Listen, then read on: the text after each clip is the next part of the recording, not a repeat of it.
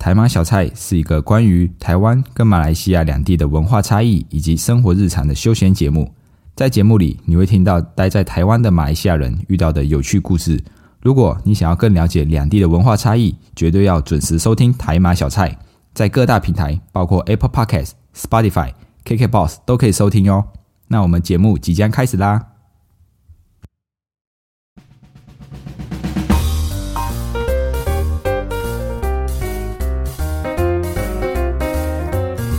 卡巴，欢迎回到台马小菜，我是迪翁，一位漂洋过海来到台湾的马来西亚人。我们会在台马小菜和你分享台马两地的新闻议题，透过闲聊，让你更加了解马来西亚以及台湾。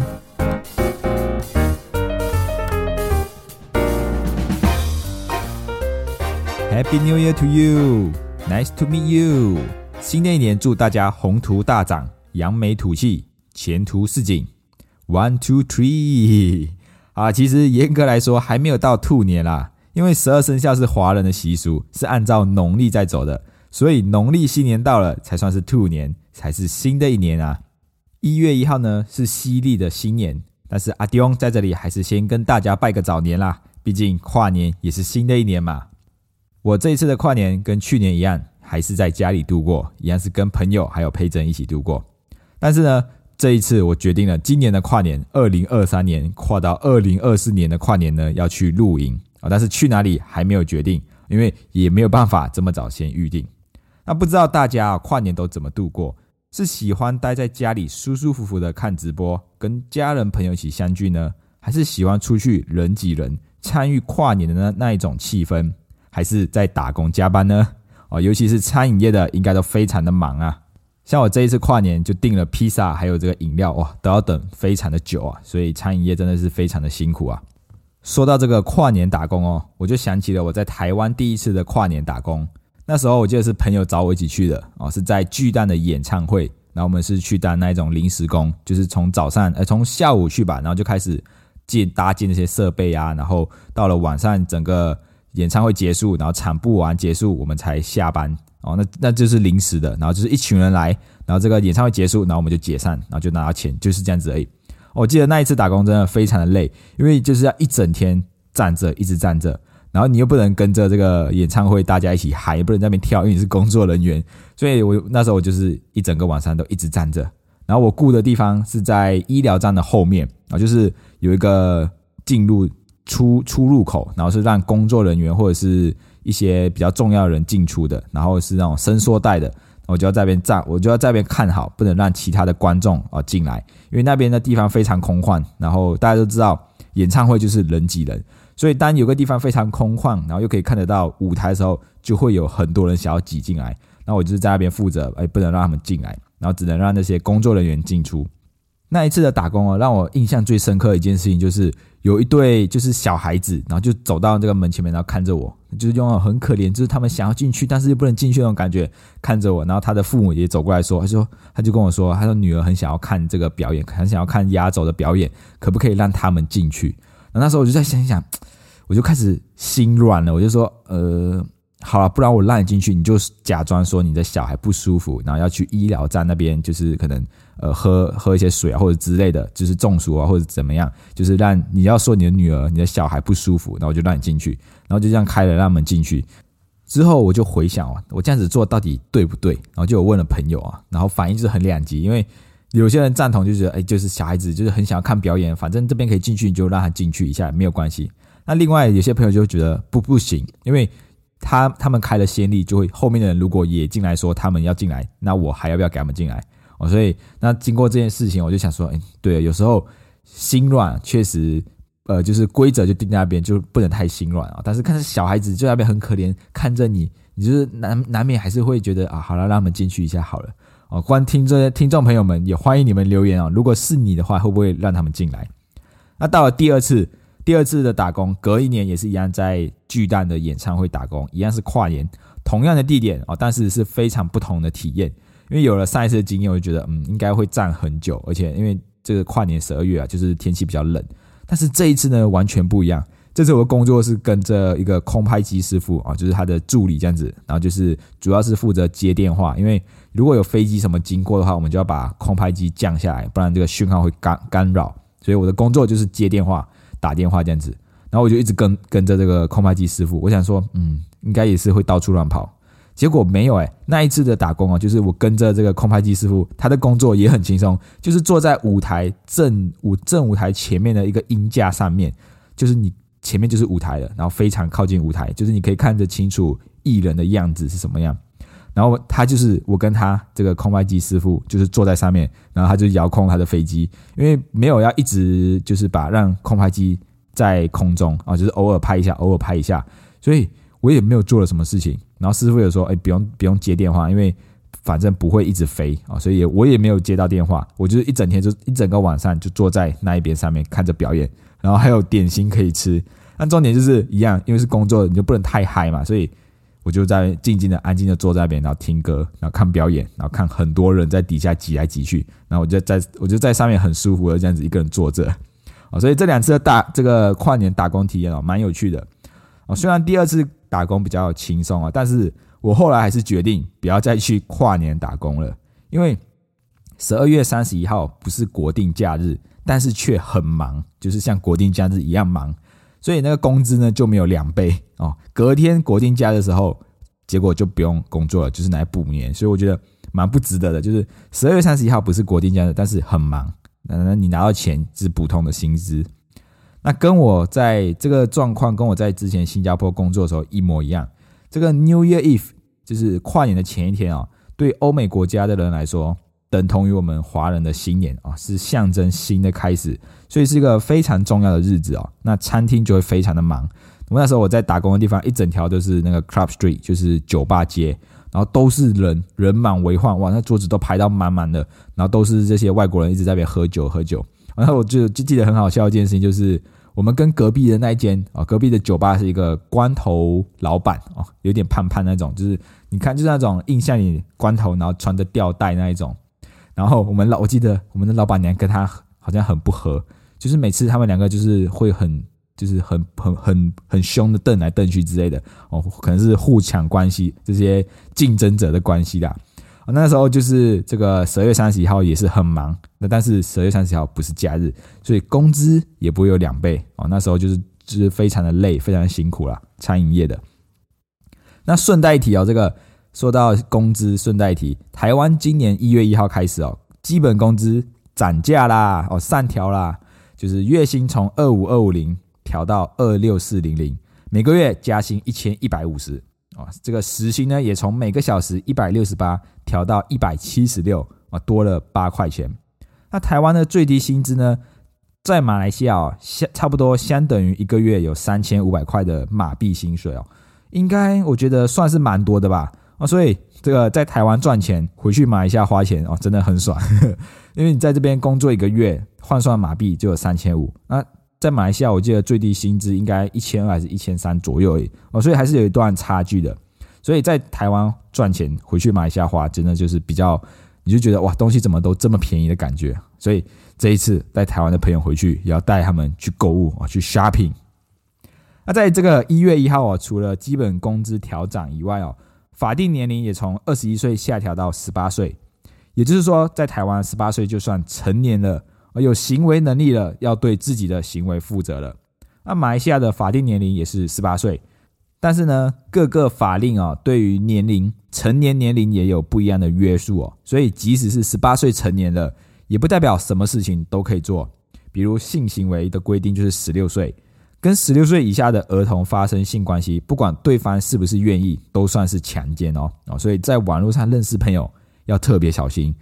不只是要看外表。还要先看他的身份证，不然如果他没有成年，虽然看起来很成熟，但是没有成年，那你就可能要被鞭屁股哦。另外啊，在马来西亚，就算十八岁成年了，还是不能进入赌场啊。进入赌场的年龄是二十一岁。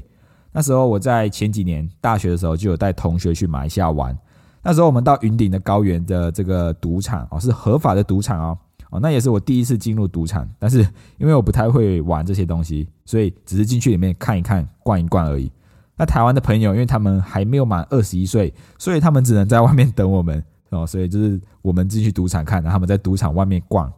那这一次呢，跟我一起回去的朋友都满二十一岁了，所以可以进去赌场里面试试身手，看看能不能汽车换跑车啊。而且下个星期就要回家了，就是非常的期待啊。在这个新的一年，我去年的 podcast 就是第三十九集的时候，就有说到二零二二年新年新目标啊。那时候有说我上了一个专业课程，那在去年也顺利的考到保险代理人的这个执照。那还有一个就是要维持体态啊。虽然我应该我应该是没有变重了，应该还是差不多七十几公斤，但是呢，我的体力有变好了啊。因为最近几个月都一直在打球运动啊，所以这个体力有变好。所以去年这个目标呢，大致上应该算是达成百分之八十左右吧。而且呢，我今年还办了健身房的会员，我要重回健身房啦！哦，虽然不知道重回几次了，因为因为我从高中就开始接触健身，然后就断断续续的到大学啊。之前大学的时候也会去健身房，只是后来从屏东搬到高雄之后，就取消了原本的会员了。那事隔两年，终于又要再次踏入健身房了。那之前我是在健身工厂健，就是健身。那这一次呢，我就特别找了比较靠近公司附近的健身房，因为我美好的计划是希望可以早上健身完，然后再去上班哦，所以就找了比较靠近公司的。这个想法很美好啊，但现实可能很骨感，因为最近冬天这个天气很冷，早上就会特别不想起床啊。我的目标就我的我想要就是早上六点多去健身，然后大概八点然后离开到公司上班这样子哦，所以也不知道早上到底起不起得来。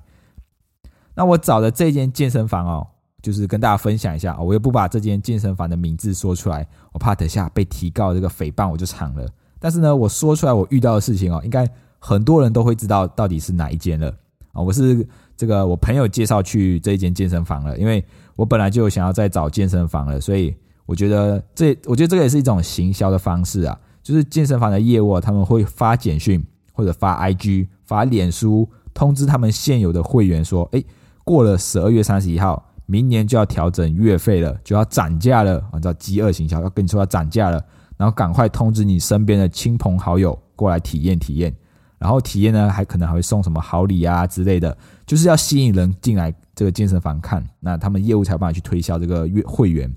然后像我这种本来就要办会员的啊，就会去体验看看的。终究还是要办会员，只是早办跟晚办的关这个差别而已。所以呢，我就跟这个朋友说：“哎，那不然帮我跟这个业务约个时间，啊我去参观一下看看。”那那时候我跟他，我一到这个健身房的时候，那边的业务员他就会先跟你做一份问卷调查，他就问你：“哦，一周运动几次？是不是第一次接触健身呢？那你健身是单纯想要运动，还是要有肌肉线条？”啊，那同样身为业务的我，当然知道这一些问句啊是为了后面的铺陈。如果你是说，对我就是要训练这个，我要锻炼肌肉的，那他等下可能就会特别的介绍教练给你。那如果你是说单纯只是想要运动来瘦身的啊，等下在参观内部设备的时候，他就会强调他们的有氧器材怎么样怎么样厉害啊，然后让你觉得，哎，在这里好像真的可以变瘦啊，真的可以照自己想要的方式运动。因为我之前就有健身过了，所以大部分来说，呃，一般的器材大概都知道要怎么用了，所以我就很快的看一看。我就看一下哦，有一台深蹲架啊，有史密斯，有卧推，有壶铃哦，大概诶这些设备都还可以啊，那我就很快的参观完了。那参观完之后才是他的重点啊，就是他是把你带到一个小桌子，他就跟你说，哎，这里有两个方案，一样是二选一哦，他不会问你要不要，有没有兴趣，他就是让你二选一就对了，就像我们家里卖吃的一样，我们不会问客人你要吃面吗？我们会问他要吃面还是吃米粉，而吃饭还是吃粥，就让他二选一的概念啊。这这个健身房的业务也是一样，他就告诉你这里有一年跟三年的方案，然后入会费都是三千八百八十八，手续费一千块。那一年的方案呢，就是每个月要付九百八十八啊，这是月费九八八。那三年的话是每个月八八八，然后就跟你说哦，现在的活动就是免入会费，这个三八八八不用给啊，就把它还会特别把你划掉，然后写零。好，让你有一种哇，对，现在就是这个时候了，想要加入就是这个时候，因为不用钱，那只要付一千块的手续费。然后重点来了，他就跟我说，我的朋友是拿这个方案，一年的方案，一年九八八的方案。然后我就心想，不对哦，我的朋友明明是跟我说他一个月是五八八，为什么他会跟我说九八八？然后就是我就跟这个健身房的业务说：“诶，不是耶，我朋友好像说他是五八八的。”然后这个业务就说：“哦，是吗？那我不然我再去确认一下。”然后就走掉了。过一阵子他又回来说：“哦，不对，对，你的朋友哦，他是拿这个方案两年五八八的哦，我以为哦，是我我看错了。”他就跟我说：“我看错了哦，是两年五八八的方案，那一样是入会费零元，然后手续费一千块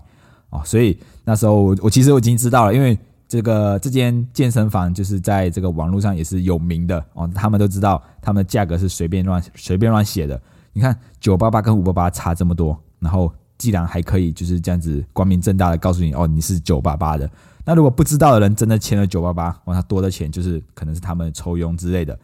或者是这健身房赚走了。但其实只要五八八而已。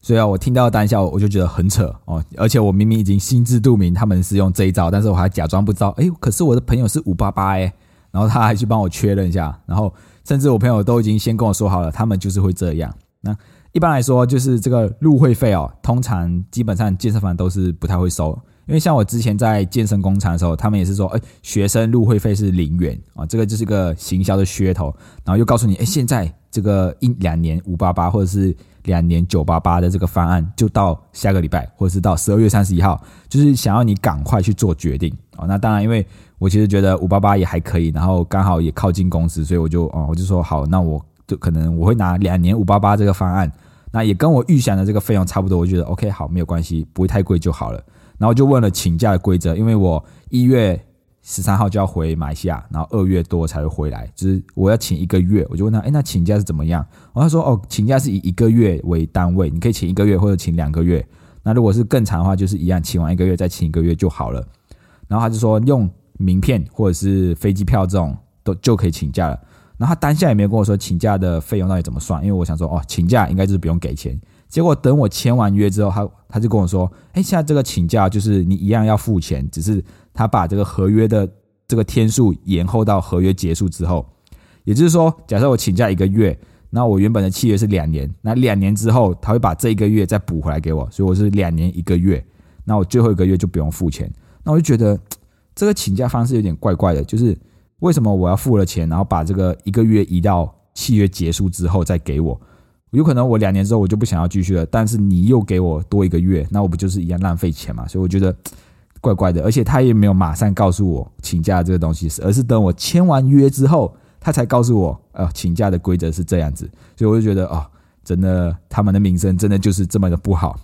然后签完约之后，他就说，哦，照理来说，哦，我们一样会先推荐一个教练给你认识认识，哦，然后就请了一个教练过来。然后这个教练，我看他也是一脸颓颓一样，就是很懒散、很懒散的样子。他就坐下来，然后跟我说，哎，就是叫我也是叫我填问卷啊，填我的。可能这这个运动想要的达成的目标或什么之类的，然后问我说：“哎，那你现在可不可以体验？就是要帮我量这个 in body、量体态这些东西。”然后我就跟他说：“哦，我现在不方便，我等下一次来运动的时候我再跟你约。”他就说：“好，不然我们加赖啊，就就加完赖。”然后他的赖贴图也很奇怪，他的赖的贴头这个头贴是一个电冰箱的照片，我就觉得，嗯，为什么是电冰箱啊？哦，然后我也没有太在意，因为我我也不需太需要，不太需要教练啊。结果呢，这个教练因为同样是身为业务嘛，当然业务就是要服务，就是这个服务要让别人舒服，别人才会买单嘛。那他这个教练就很奇怪啊，很特别哦，他没有马上就是跟我自我介绍或者怎么样，他隔了两天他就突然密我说近期会来运动吗？然后问号，我想说你你好歹先自我介绍你是谁之类的，我那我要怎么称呼你啊？到现在我还是。那他的他那个简讯放在那边，完全没有点开，因为不会想要让我，他不会他不会让我想要去找他，就是成为当我的教练。我这个故事讲到这里哦，我相信应该有在健身的听众应该听得出是哪一间健身房了吧？哦，这个就是口碑，这就是品牌啊！哦，几乎身边的朋友都知道这些事情，他们就说哦，对啊，他们这一间就是这样。哦，这个这些入会费啊、会员费都可以去砍的啊。他们的定价也很奇怪，就是偶尔他们说哦，我去问一下主管，然后回来哦就可以给你好的这个价格、好的优惠之类的。而且哦，他说参观可以送好礼，然后那边有我看到三三十天免费体验。我想说哦，应该是当下签约他会多送一个月，因为我之前在健身工厂的时候，就是他会多送一个月的这个月会费啊，月会员就是你可以运动一个月不用付钱。那我想说哦，那这个里应该也是一样，结果。他完全没有跟我说有什么好礼之类的，那我就想说，嗯，应该说不定也是要你去要求他才会给。我就觉得，哎，真的这个这一间健身房的名声真的是不太好啊。啊。不过反正我就觉得对我来说没有太大的差别，我只是去运动啊，运动完我就时间到我就走了这样子啊。所以希望今年啊，这个办了健身房的会员可以准时的进入健身房啊，那开始去运动。毕竟啊，这个健康才是最重要的啊。这 讲话越来越像老人了，我开始注重健康，注重身体了。不过呢，最后还是祝大家新的一年新年快乐，然后这一年可以顺顺利利的完成自己想要的目标。当然，也不要忘记了订阅收听台马小菜。如果喜欢今天的内容，欢迎动动手指头，滑到下方处留言评分五颗星，这样可以让更多人看见我们的频道。你们的支持是我们继续创作的动力。谢谢大家，我们下期见，拜拜。